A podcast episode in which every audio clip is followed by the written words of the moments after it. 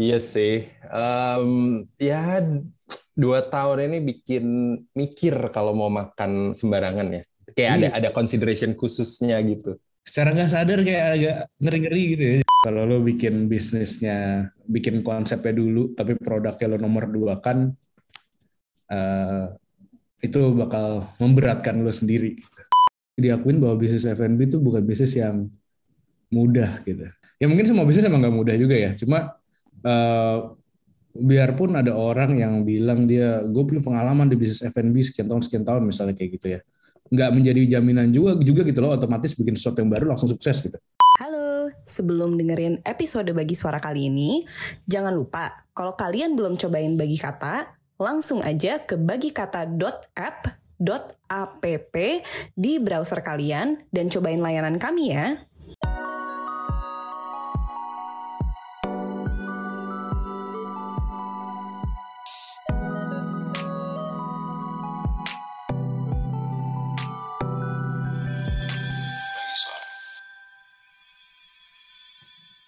Kembali lagi di Bagi Suara sama gua Jerbat. Kali ini di episode di bulan yang penuh berkah ini, gua eh gua nggak tahu sih ini bakal didengerin jam berapa. Cuman gua akan membahas sedikit banyak tentang dunia kuliner, dunia F&B industry, eh, sama temen gue. Kita udah temenan berapa lama sih, Kir? wah 2000 berapa tuh 2011, 2012 sih? segituan ya kayaknya Iya. ya 11 17 Gua akan ngobrol-ngobrol soal itu sama teman saya Bapak Gary Evano. Hai Bapak Gary. halo selamat pagi siang sore malam ya buat Ya yang betul. Apa kabar Ger? kabar baik sehat masih sehat lah di tengah segala keanehan yang terjadi di dunia ini ya, selama beberapa tahun ke belakang Betul. Masih masih ini ya? Masih virgin dari virus itu ya lo ya? Alhamdulillah masih Pak sampai hari ini ya. Jadi semoga bisa terjaga juga. Yang penting kan kita menjaga protokol kesehatan. Ya, Pak. Betul, betul. Nih, nih, nih, nih apa rahasianya gara-gara lo demen kulineran nih? Aduh, justru gue ya selama dua tahun ini jadi jarang explore makan-makan gitu ya. Dulu kan gue lumayan sering jajan sana sini keluar kota juga jajan pinggir jalan gitu-gitu ya. Cuma jujur dua tahun ini gue agak kehilangan itu sih. iya sih. Em, ya dua tahun ini bikin mikir kalau mau makan sembarangan ya. Kayak ada Iya. ada consideration khususnya gitu. Secara nggak sadar kayak agak ngeri-ngeri gitu ya. Jadi ada Padahal ramen kan dikit, ya- yang lain deh gitu kan. iya, padahal kan yang kayak makanan-makanan kaki lima tuh banyak kalau kata anak-anak zaman sekarang hidden gem. Wah. Iya benar benar benar. Gue lagi akhir-akhir lagi sering keluar kota, tapi ya karena emang udah ya mungkin kondisinya udah lebih baik sekarang gue jadi udah lumayan memberani- beranikan diri lagi lah kan kalau di luar kota banyak tuh hidden gem hidden gem gitu kan. Mm-mm, Yang- apalagi kalau lagi jarang-jarang lu ke sana mau nggak mau lu cobain lah ya gitu kan. Kapan lagi gitu.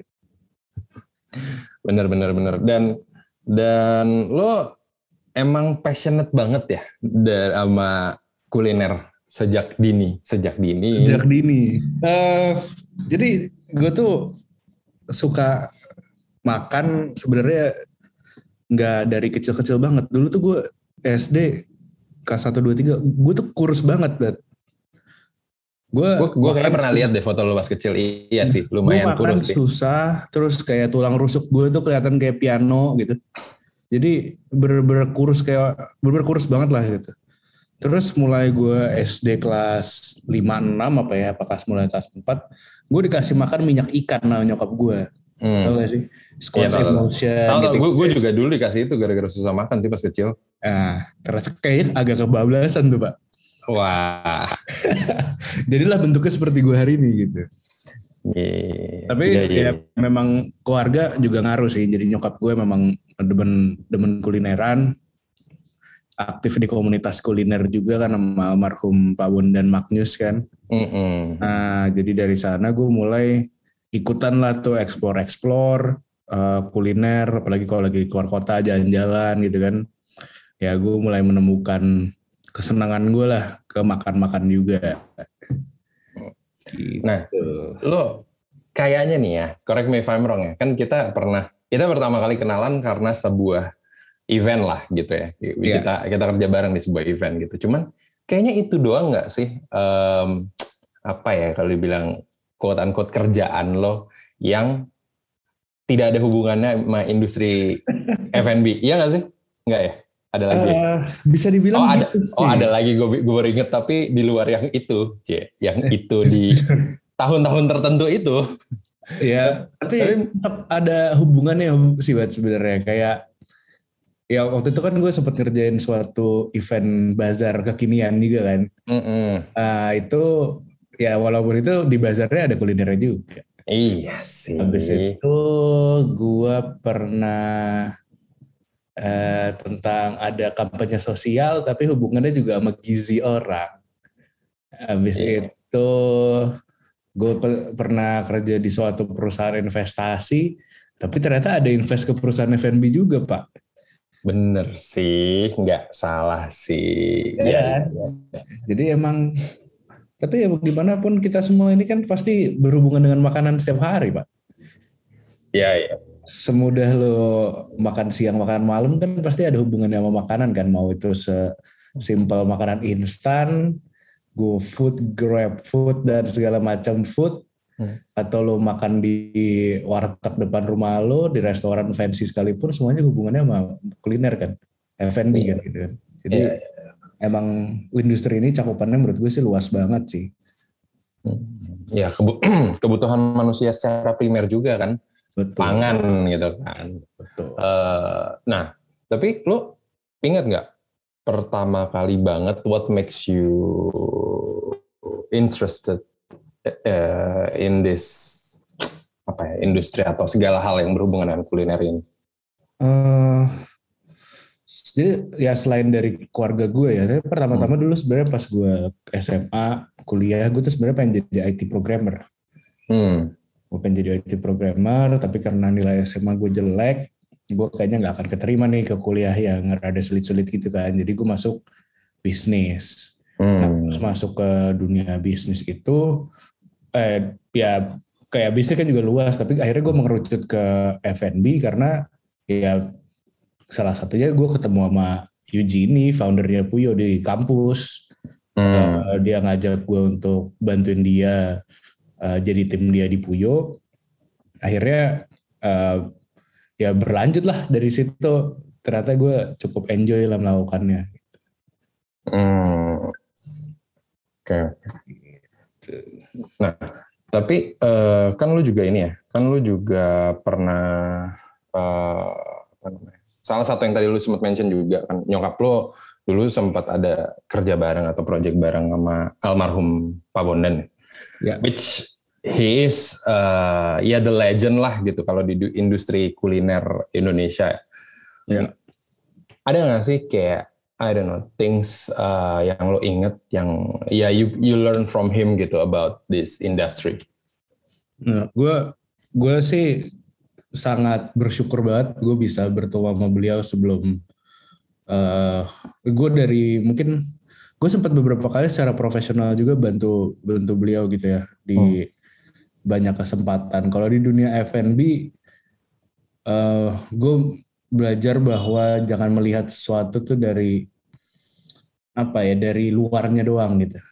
Dalam artian kalau lu ngomongin makanan nih lu mesti ngerti dia punya taste-nya tuh kayak apa, hmm. ingredients yang dipakai itu sebenarnya gimana, teknik dia untuk bikin makanan itu seperti apa gitu ya.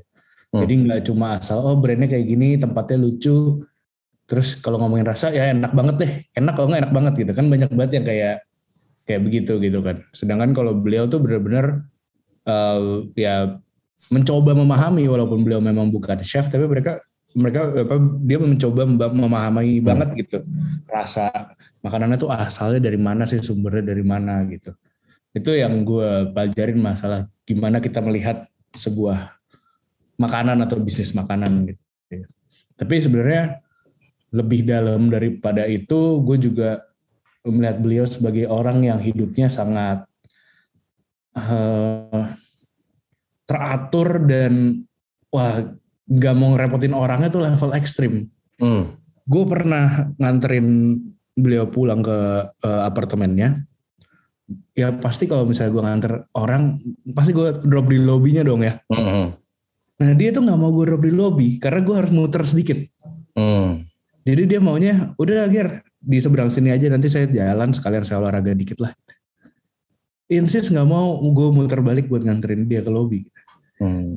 Nah itu tuh menurut gue salah satu yang uh, dan dan ini gak jadi sekali doang ya gue juga pernah nganterin dia ke tempat lain di mana gue mesti agak muter balik buat drop dia gitu dia bener-bener nggak mau uh, gue repot sedikit buat dia gitu nah itu menurut gue life lesson yang gue dapat dari beliau juga dan uh, ya itu akhirnya masuk ke semua uh, aspek termasuk saat menjalani bisnis F&B juga gitu kan. Hmm. Iya, emang oh iya terlihat iya tahu sih. Gue, gue juga nggak pernah ketemu nggak ya dan cuma lihat dulu zaman dulu di TV itu. Cuman emang kelihatan orangnya humble sih. Iya, iya, iya. Nggak, nggak yang artis gimana banget gitu ya. Iya, walaupun ya hitungannya mungkin kalau buat generasi-generasi kita dia dia se, se level legendnya sama Ibu Siska Switomo kali ya kayak iya yang generasi kita yang suka nonton TV mau lu suka yeah. kuliner atau enggak pasti lu at least lu tahu lah gitu benar benar yeah. Siska di dapur Pak Bondan yang nyari-nyari makanan keliling Indonesia bener. kan kayak gitu kan mas benar benar itu dia dia udah uh, kalau zaman sekarang tuh udah banyak ya food vlogger lah jadinya pada zamannya pada zamannya dia dia masih belum ada media apa apa uh dia bring food vlog to TV gitu kasarnya ya ya oke okay. nah um, Terus uh, lo juga, saya ingat gue ya, gitu. Lo juga pernah uh, apa ya? Kalau sekarang kan lo bekerja untuk uh, ini ya uh, F&B company ya, gitu. Tapi lo lo juga pernah mencoba untuk create your own business kan, kalau nggak salah in kuliner. Ya, ya gue bikin beberapa kali sih selama nah. kuliah gue udah bikin beberapa kali. Ada yang emang beneran jual makanan, ada yang bikin tour kuliner. Hmm uh, ya dan akhir-akhir ini gue lebih aktif di Puyo dan HK yang gue juga ikutan sebagai salah satu ownernya juga di HK gitu. Nah, uh, tapi yang yang dulu yang gue lupa apa ya. Ayam suwir ya dulu ya lo sempet jualan ya? Oh ayam suwir ya ada kejadian nah tapi kayak gitu kan akhirnya udah udah nggak nggak jalan lagi lah ya. Gitu ya, ya tapi uh, ya dari dari semua yang pernah lo jalanin gitu uh, apa sih yang lo pelajari gitu ya? Atau kayak atau kayak lo udah uh, kapok dan kayak ya hmm. ya udah yang ada aja sekarang lo nggak hmm. akan apa ya nggak akan mau nambah bisnis F&B lagi atau gimana? Gue sih mau sih nambah bisnis F&B lagi ya. Cuma memang mesti diakuin bahwa bisnis F&B itu bukan bisnis yang mudah gitu. Hmm. Ya, maksudnya ya mungkin semua bisnis emang nggak mudah yes. juga ya. Cuma uh, biarpun ada orang yang bilang dia gue punya pengalaman di bisnis F&B sekian tahun sekian tahun misalnya kayak gitu ya nggak menjadi jaminan juga juga gitu loh otomatis bikin sesuatu yang baru langsung sukses gitu nggak nggak menjadi uh, jaminan karena baik lagi yang tadi gue bilang ya bisnis F&B bener-bener luas banget gitu cakupannya gitu lo bikin bisnis dessert kayak Puyo terus mau bikin bisnis rice bowl kayak yang gue pernah ngom bikin di uh, yang ayam suwir lah itu juga nggak otomatis berhasil karena emang approach-nya bakal beda. Lu bakal jualan ke orang yang beda, punya kebutuhan yang berbeda gitu. Dan apalagi uh, di sebuah bisnis tahapan-tahapannya itu punya uh, tantangan tersendiri kayak pas lo mau bikin tantangannya apa, hmm. pas udah punya cabang dua tantangannya gimana, lo udah punya cabang lima mungkin yang lo pikirin udah beda lagi gitu dari pas di awal gitu. Nah itu yang uh, gue pelajarin banget uh, saat gue mencoba bikin beberapa yang kecil-kecil gitulah dan akhirnya nggak berlanjut karena ya gue gagal di tahap awal untuk mendapatkan respon pasar yang baik gitu berarti emang produk gue masih kurang bagus pada saat itu. Brand gue juga mungkin kurang bagus. Lokasi tempat jualan gue juga mungkin kurang bagus. Uh, jadi ya udah gue desain untuk ya udah gue tutup aja gue fokus dengan yang uh, ada di depan gue saat ini emang menjadi tanggung jawab gue gitu. Apalagi emang udah apa ya ibaratnya udah udah lebih banyak hal yang mesti gue urusin juga di sini gitu. Dan banyak orang yang bergantung juga kan kalau di Puyo karyawannya udah cukup banyak gue perlu apa namanya untuk menjalankan inilah uh, lebih banyak stake-nya gitu. Hmm.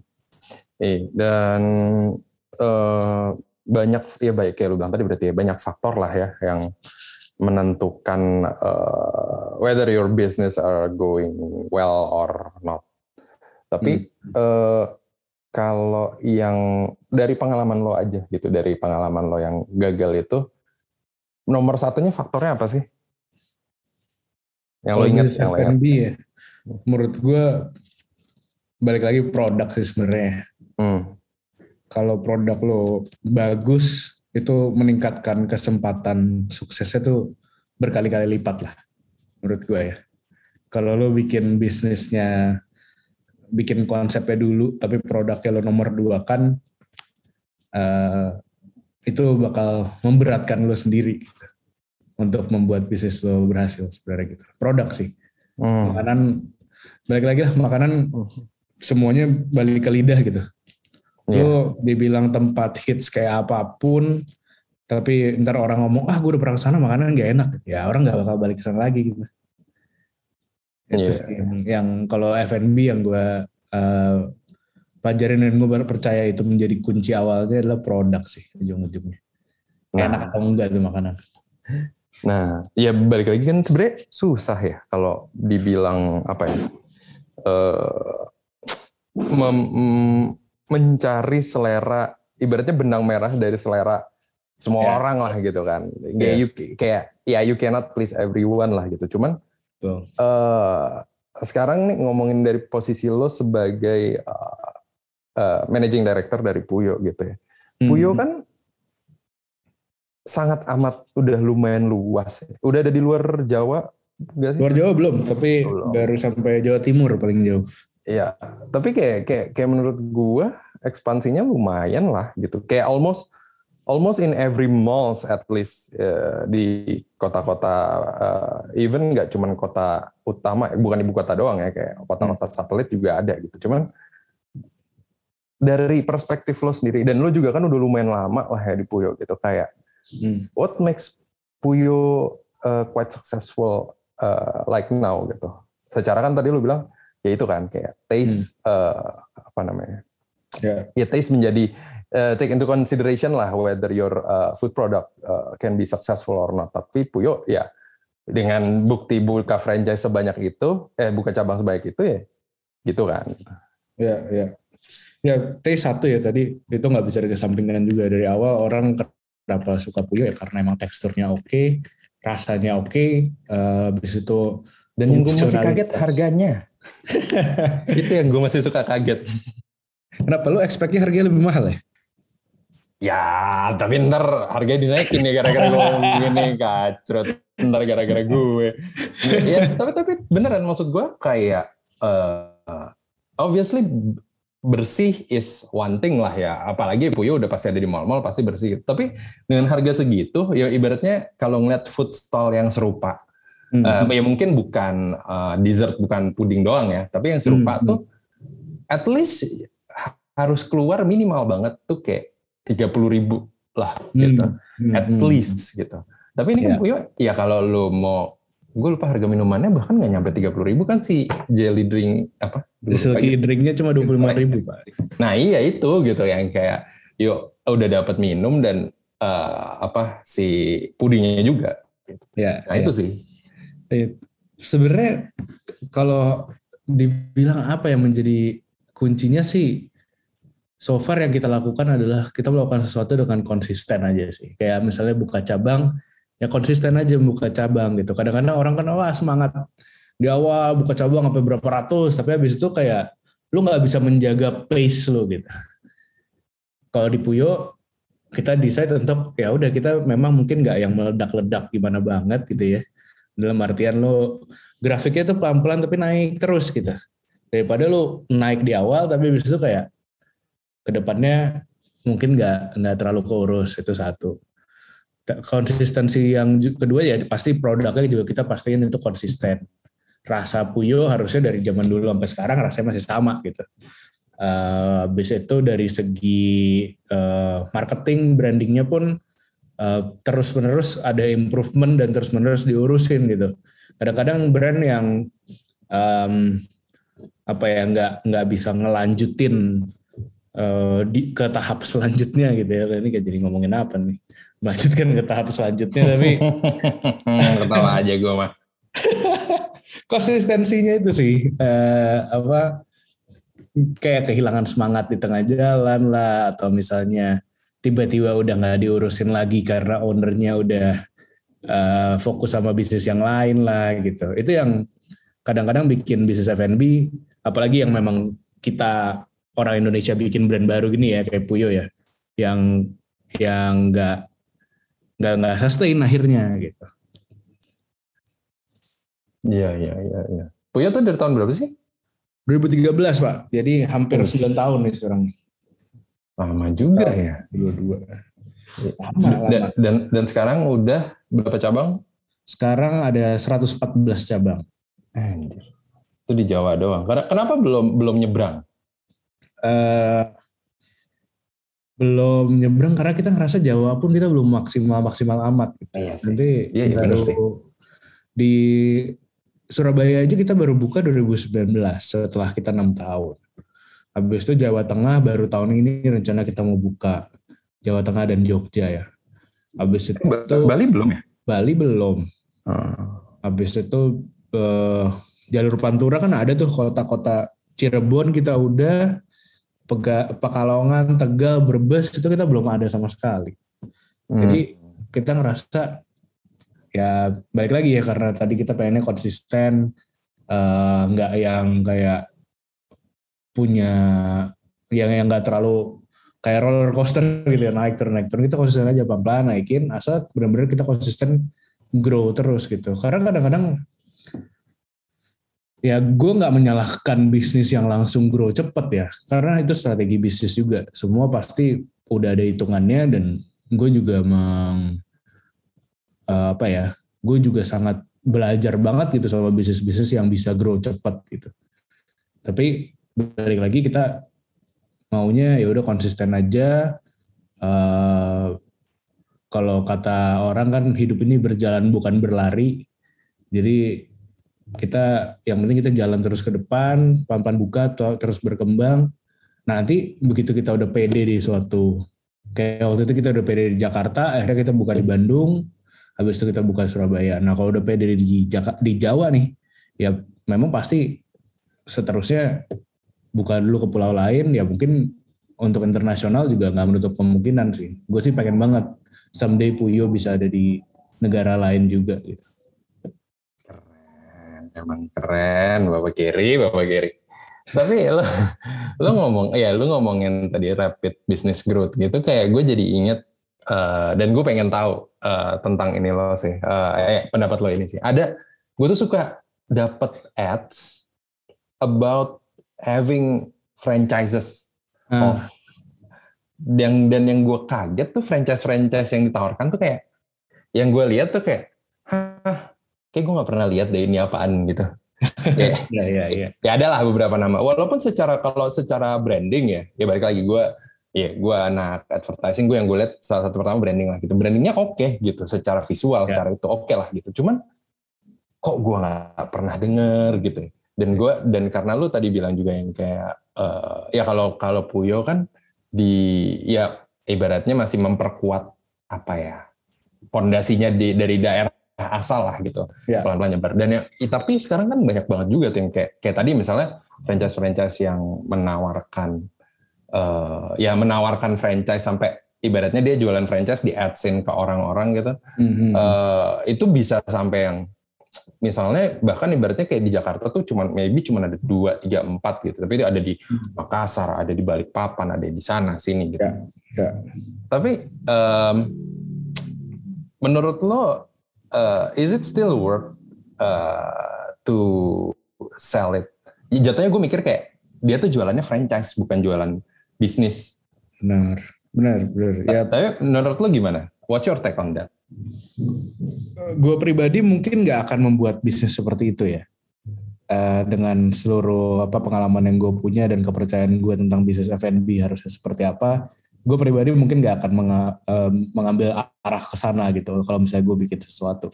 Karena gue percaya uh, bisnis yang sustainable, gue percaya bisnis yang uh, punya punya pondasi yang kuat. Maka gue nggak akan men, mengarah ke jualan franchise padahal brand lu juga belum dikenal gitu kan kayak gue kita kalau ngomong kita ngomong gedenya banget gitu ya mungkin gue lebih berkaca sama brand-brand internasional kayak misalnya ya McD lah, ya Subway lah, ya Starbucks lah gitu. Maksud gue mereka kan memang punya punya apa ya, punya punya presence yang branding yang sangat kuat juga kan di negara asal mereka masing-masing gitu kan. Ya ya mungkin di Amerika kalau misalnya konteks uh, fast food fast food atau kopi gitu ya. Dan mereka akhirnya bisa bermitra dengan orang Indonesia, buka cabang dari uh, apa franchise gede-gede itu di Indonesia dan sukses karena memang pondasi mereka sudah sangat kuat dan dan emang udah terbukti lah gitu proven kalau emang laku dan disukai nama customer gitu kan jadi begitu buka di Indonesia ya Subway ngantrinya bergila-gilaan ya McD kita tahu eh, banyak banget tokonya dan pasti selalu rame gitu kan nah gue berkacanya kayaknya kalau bisnis eh, F&B mau dimodelin dengan franchise kayaknya yang udah proven kayak gitu deh gitu. Cuma kalau kita ngomongin peluangnya gitu ya, apakah jualan franchise seperti itu online di ads kan uh, menyasar orang yang mungkin di luar Jakarta lebih banyak gitu. Ya bisa juga itu menjadi bisnis yang sukses juga sebenarnya ya untuk penjual franchise-nya. Uh, karena di Indonesia ini banyak banget sebenarnya orang punya uang dan pengen bikin bisnis gitu. Dan orang membuat uh, menjual franchise-franchise gini ke orang-orang yang emang pengen bikin bisnis tuh menjadi sebuah solusi juga. Misalnya, aduh gue punya duit nih, gue pengen bikin bisnis tahu goreng. Atau gue pengen bikin bisnis minuman, tapi gue gak tahu gimana mulainya. Eh tiba-tiba lo dapat ads kayak, oh nih bikin bisnis minuman kamu hanya dengan berapa juta, udah dikasih resepnya, dikasih brandingnya, dikasih boothnya gitu. Nah itu kan jadi sebuah solusi. Tapi kalau dari brandnya itu sendiri, gue masih nggak yakin bahwa kalau lo buat bisnis F&B-nya dengan model jualan franchise dan uh, tanpa brand lo lo perkuat secara uh, brandnya itu sendiri ya. Jadi lo nggak ads kan biasanya orang nggak ads buat brandnya ya, bukan ads bukan buat jualan franchise. Uh, kalau misalnya brand yang nggak diperkuat, nggak di marketing benar-benar, gue nggak tahu apakah itu bakal sustainable gitu ke depannya. Tapi kalau misalnya dari segi bisnisnya sih, ya lo bakal cuan-cuan aja sih sebenarnya dengan jualan franchise ya. Yang kasihan nanti yang orang udah beli franchise lo yang udah buka. Kalau misalnya lo nggak maintain brandnya bisa jadi ya ke depannya kan bingung juga ya. Nggak nggak terlalu dikenal gitu brandnya. Yes yes. Setuju banget sih. Soalnya ya apa ya at least in the past five years lah gitu kayaknya udah banyak juga yang suffer because of that. Kayak kayak kayak ada adalah gitu beberapa franchise makanan yang dulu hits banget Taichan inilah apalah itulah gitu. Hmm. tapi kayak ya sekarang udah nggak ada aja gitu. Udah udah udah udah entah ke mana lah gitu. Jadi kayak gue gue gue ngerasanya sih ya bener yang lo tadi bilang sih uh, tapi apa tapi malah yang ada juga yang branding kuat yang pakai nama-nama artis artis atau KOL influencer whatsoever whatever you call lah itu. Yeah, yeah. yang mendompleng di eh, apa ya ibaratnya nopang di awal tapi it does ya, ya pada akhirnya itu juga nggak sustain juga lah gitu. Ya. Tapi ada juga sih bad franchise franchise yang akhirnya sukses dan bagus gitu ya. Maksudnya karena ya balik lagi yang punya franchise-nya mau bener-bener ngurusin dia punya brand yeah. gitu kan. Jadi yang ngambil franchise-nya di support dikasih marketing campaign baru kerjasama waktu itu ada salah satu brand kopi franchise yang gue sangat appreciate juga. Walaupun franchise walaupun memang dia dia jual franchise dan orang bisa beli dan punya tokonya gitu ya kan itu buat dia cuan udah cuan gitu. Tapi dia tetap mikirin gimana brand ini ke depannya kerja sama sama film kah atau misalnya kerja sama brand lain sama brand sama apa game. Waktu itu ada AOV atau Free Fire gitu ya. Yang kayak gitu-gitu ada dibikin versi kopinya gitu Uh, itu menurut gue bagus banget gitu. Jadi lo jualan franchise, oke okay, lo dapet cuan di depan, uh, tapi lo juga jagain nih orang-orang yang udah beli franchise lo, lo urusin brandnya. Nah itu menurut gue bagus banget sih. Dan terbukti sukses cabangnya banyak banget. Ya, Jadi ya ya owner dari eh apa namanya yang beli franchise-nya pun juga ya harus ya jangan cuma mau ya udah nih gue udah bayar segini dah gitu kelar gitu pasti ya harus ada apa ya harus ada ya komunikasi saling membantu juga dengan si ya. ownernya lah ya gitu. Uh, nah terus kan um, the one of your other current businesses yang tren di kalangan anak-anak jaksel asik. Iya, kalau what's the story of Haka gitu karena um, gua nggak correct me if I'm wrong ya gitu. Sebelum Haka tuh ada satu dua tempat uh, franchise uh, dimsum juga lah gitu. Kalau di Jakarta ya at least mm-hmm. di Jakarta lah gitu. Tapi belum banyak. Nah, mak set, setelah HK ada lah gitu A B C yang keluar gitu kan. Mm. Uh, ya, nggak uh, nggak cuman keluar tapi kayak mungkin tadinya udah ada tapi ya jadi kayak HK yang ada beberapa cabang gitu. Tapi the idea of HK itu apa sih Kenapa tiba-tiba ada HK? HK itu mulai dari BSD, dari dekat kampus gue. Kenapa waktu itu HK ada? HK kan konsepnya restoran dimsum 24 jam ya. Uh, dengan harga yang affordable. Um, dulu tuh gue pas ngampus ya. Pas ngampus tuh kalau udah lewat jam 12, gue udah bingung makan di mana lagi. Sedangkan mahasiswa itu kan banyak kerjaannya baru dikerjain habis jam 12 gitu kan. Betul. 12, apa baru habis jam 12 baru lu tuh kerjain. Nah, lapar dong malam-malam gitu. Nah, hmm. kan ya dulu ya paling lu ke McD, paling lu makan nasi goreng di depan pom bensin gitu kan. Cuma uh, ya pilihannya sangat terbatas lah.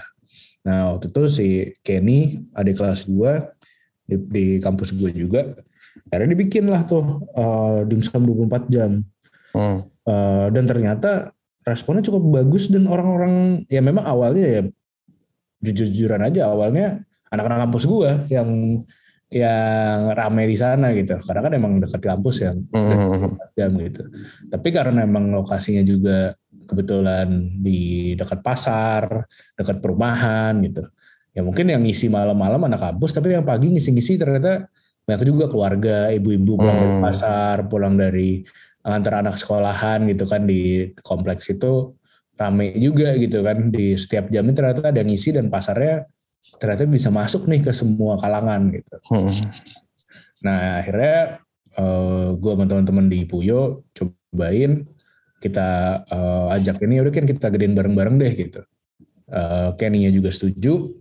Akhirnya kita buka di Kemang, Eh, kita buka di Bintaro, buka di Blok M, bentar lagi mau buka lagi satu lagi di daerah Tangerang lagi. Um, ya akhirnya ternyata bisa cukup diterima dan yang gue perhatikan gitu ya uh, oh. udah jadi uh, ya gue bersyukur banget gitu akhirnya bisa jadi tempat yang uh, mengintroduce dimsum dengan dengan kualitas yang proper uh, di harga yang affordable gitu karena ternyata mm. dan orang, orang Indonesia atau Jakarta khususnya gitu ya ternyata pada suka dimsum gitu cuma emang sama ini kurang aja gitu tempat yang untuk menyediakan dimsum yang santai gitu kebanyakan kan toko dimsum yang proper tuh ya fancy banget lah mewah yeah, banget yeah, yeah. habis itu yang kayak jatuhnya keluarga banget atau ya Cina banget Lot, enggak, Lotus gitu, gitu ya tahu yeah. Lotus nggak sih Iya di Pondok Indah ya. Iya. Dulu pas kecil pulang gereja pasti ke Lotus gue. iya itu itu tapi itu eh, bener bener bener itu itu kayak dulu ya itu kayak daking atau apalah ah. yang bener-bener yang kayak oh restoran keluarga gitu. Cuman HK kan kayak oh ada masanya ketika yang awal-awal kemang buka tuh kayak oh tempat basian nih gitu kan sebelum pandemi gitu kan. Atau ya kalau ya kalau seumuran-umuran yang masih kuliahan atau yang masih agak muda-muda. Kan kalau ke tempat-tempat yang keluarga banget antara nggak kepikiran gue nggak ya males aja gitu kan. Ya gue mau ke sana mau bokap nyokap gue gitu kan. Iya, iya, iya. nah HK hadir sebagai tempat yang lu bisa makan dimsum yang enak tapi harganya juga lu masih bisa masuk di kantong. Lu nggak usah ngajak bokap nyokap lu lah gitu kan. Uh, dan tempatnya juga cukup masih masuk lah gitu secara dekorasi dan secara uh, konsepnya sama generasi-generasi milenial dan Z dan segala-galanya lah gitu kan. dan yang gue perhatikan ya buat Hmm. uh, di aplikasi-aplikasi dating apps ya banyak banget yang di Anjir. HK, Pak. Ah, emang iya. Banyak banget Pak yang fotonya di HK. Gue jadi kayak oh berarti emang tempatnya sudah diterima lah dengan baik di masyarakat dan di market yang mau dituju gitu kan. Gila, gila, gila. Iya, iya, iya, iya. Patokannya gitu ya. Patokannya nongol menjadi salah satu latar belakang foto di dating app. Nah itu, itu kan berarti Ya, validasinya udah oke gitu. Pasar menerima intinya kayak gitu. Betul. Sama ada waktu itu kayak di Twitter sama lumayan viral tuh yang ada ada chat dari salah satu dating app gitu kayak kayak lu biasa ke mana ke eh, apa namanya? Ya kalau gue kasih tahu kayaknya lo nggak tahu deh. Emang ke mana? HK terus apa gitu disebut kayak emang kema- emang lu kenapa bisa assume? Gue nggak tahu. Karena because Bekasi is really far away. Gue kayak banyak anjing. Tapi mungkin mungkin itu peluang bisnis kayak ah Bekasi nih kayaknya bisa di prospek tuh kan Bisa, bisa, bisa, bisa. Berarti orang Bekasi intinya pada tahu juga kan. Udah pada iya tahu Bekasi juga. ya ber- berarti dari branding udah gampang nih kayak oh udah lumayan banyak nih anak-anak muda Bekasi yang oh tahu HK gitu kan Iya, itu. banyak sih. Wah, sebagai lokasinya kan kita di Kemang ya berarti. Gue pernah eh, tim gue di HK bilang, Pak, ini ada beberapa kali orang delivery alamatnya Bekasi. Lu gue gue nggak bayangin dah tuh ongkirnya berapa duit juga kan? Gila sampai dibela-belain. Lo itu dong. Ini emang ya karena mungkin karena Bekasi juga lumayan ini ya, lumayan apa? ya, Padat ya sebagai eh, pe- eh, apa? wilayah perumahan masyarakat gitu. Maybe you you you should consider loh itu. Ya, gue gue sangat mengonsider sih karena si Puyo juga nih eh, tetangga sebelahnya HK itu eh, itunya apa namanya kita punya masa di Bekasi lumayan bagus sih, mestinya lumayan. Nah, We love Bekasi. ya ya ya ya ya. Mantap. Nah, ini kita ngobrol udah lumayan panjang ya gitu. Mungkin eh, ada apa ya? eh, kiat-kiat anjay, kiat-kiat eh, apa ya? Kayak kayak what do you what do people have to know if they're eh, if they are em, apa ya awam tentang industri F&B tapi kayak uh, mau nyoba buat jadi entrepreneur di F&B gitu. Kayak apa sih yang mereka basicsnya yang harus mereka tahu lah gitu. Hmm. gue selalu bilang kalau semua bisnis itu harus menyelesaikan masalah atau memenuhi keinginan orang. Gitu. Nggak bisa cuma karena lu suka, lu yang mau bikin bisnis lu suka, eh, jatuhnya jadi eh, subjektif banget ya. Gitu. Sedangkan bisnis itu ya harus objektif, harus punya eh, nilai jual yang terbukti. Gitu. Uh, jadi lo kalau mau bikin sesuatu, lo mau mendesain sesuatu, mau bikin bisnis apa pun, apakah benar-benar lo tuh menyelesaikan masalah orang atau uh, me- memenuhi keinginan? Baik lagi kayak HK buka 24 jam pada zaman itu memenuhi menyelesaikan masalah anak-anak kampus gue yang kalau udah jam 12 lewat bingung makan di mana gitu. Puyo dengan uh, packagingnya yang uh, bersih, yang yang gampang dibagi-bagi gitu ya, teksturnya lembut, itu jadi solusi buat orang kalau mau ngasih ke orang lain, mau nyetokin buat snack anaknya. Jadi ada ada value uh, menyelesaikan masalahnya gitu dari produk yang lo jual. Nah itu menurut gue kalau misalnya ada angle seperti itunya, lo bisa uh, bisa membantu lo untuk uh, masuk ke pasar. Itu sih kalau menurut gue ya. Uh, jadi uh, mulainya dari sesuatu yang lo suka nggak apa-apa, tapi lo mesti verifikasi dulu nih, lo mesti validasi dulu apakah benar produknya uh, bisa bawa value buat orang lain.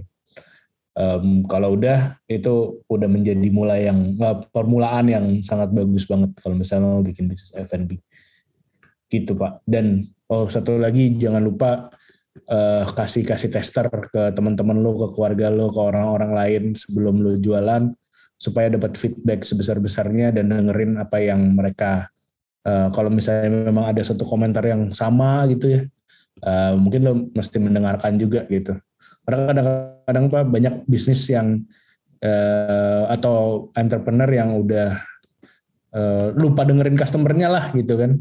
Uh, sedangkan yang ujung-ujungnya beli kan customer kita. Nah itu juga mesti dengerin sih customer feedback. Uh, apalagi di awal-awal itu juga penting banget untuk didengerin. Uh, itu aja sih Pak Jerbat. Mantap sekali. Kalau begitu Thank you banget Bapak Giri atas waktu ngobrol-ngobrolnya. Ini uh, seru banget lah, Gak, karena ya balik lagi kan F&B salah satu kebutuhan primer ya. Kayak kayaknya ini quote unquote industri yang tidak akan mati sampai kapan pun kecuali orang udah nggak butuh makan sih. ya ya ya. Oke, kalau gitu sekali lagi thank you banget Ger uh, dan thank you banget juga yang udah dengerin sampai akhir. Uh, jangan lupa juga untuk follow at bagi suara di uh, Instagram, Twitter, Spotify, and sampai berjumpa di episode selanjutnya. Bye.